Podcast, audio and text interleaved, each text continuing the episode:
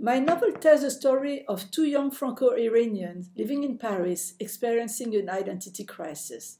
There are many plots inside the plot in my novel, and uh, because the destinies of these two friends are going to diverge. One becomes more religious than the other, both trying to find their roots. My time at Oxford was very much of an inspiration to write this novel because I made many Muslim friends as well as other friends. My husband was Iranian and I met him at Oxford when I was there. I also made friends from Egypt, Palestinian descent, and also Turkey. One of our best friends still now is from Turkey. So what happened is that all these friends were very open. They had values I found that were very different from the ones we were putting forward in the West. Loyalty, honesty, and uh, sincerity, thoughtfulness, kindness.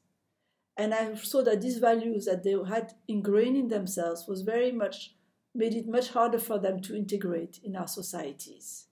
Because in our societies, we don't really put these qualities forward. It was when I realized that how misunderstood all the Muslims were after 9 11 that I decided to write this book. I purposely chose the form of fiction because I thought it was a much better uh, way to convey emotions and empathy than if I chose to write an essay. Um, my background is from journalism, and I write a lot of articles, of course, but then I find it much harder to write articles than fiction, surprisingly. Because when you write fiction, you are very free, whereas when you write articles, you have to really follow a pattern of research and you can never do enough research to write an article. Also, I always want to be very impartial when I write an article, and you, it's always very hard to be very unbiased. What came as a surprise in the writing process was how easy it was to write fiction. And when I decided to start my novel, and when I completed my first draft, it only took two months.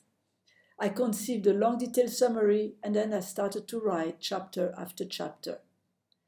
What I didn't know is that it was going to take a much longer time to rewrite and rewrite and rewrite in order to get a finished product that I could send to a publisher. On the whole, it took me two years, but I strongly recommend the journey. I learned many things during my time at Worcester that helped me in my writing career. First, the tutors encouraged us to do research in depth, which was extremely helpful for my work in journalism and as a novelist. We had also a fantastic provost, Lord Briggs, who was himself an historian and who taught us how to pursue uh, research in all different, different domains. It encouraged us greatly. In the novel, the main character is one of the academic uh, specialists of Islam who teaches at Worcester College. And lastly, one of my uh, translators, I had two translators. One of them is this young woman, uh, linguist from, from Worcester College.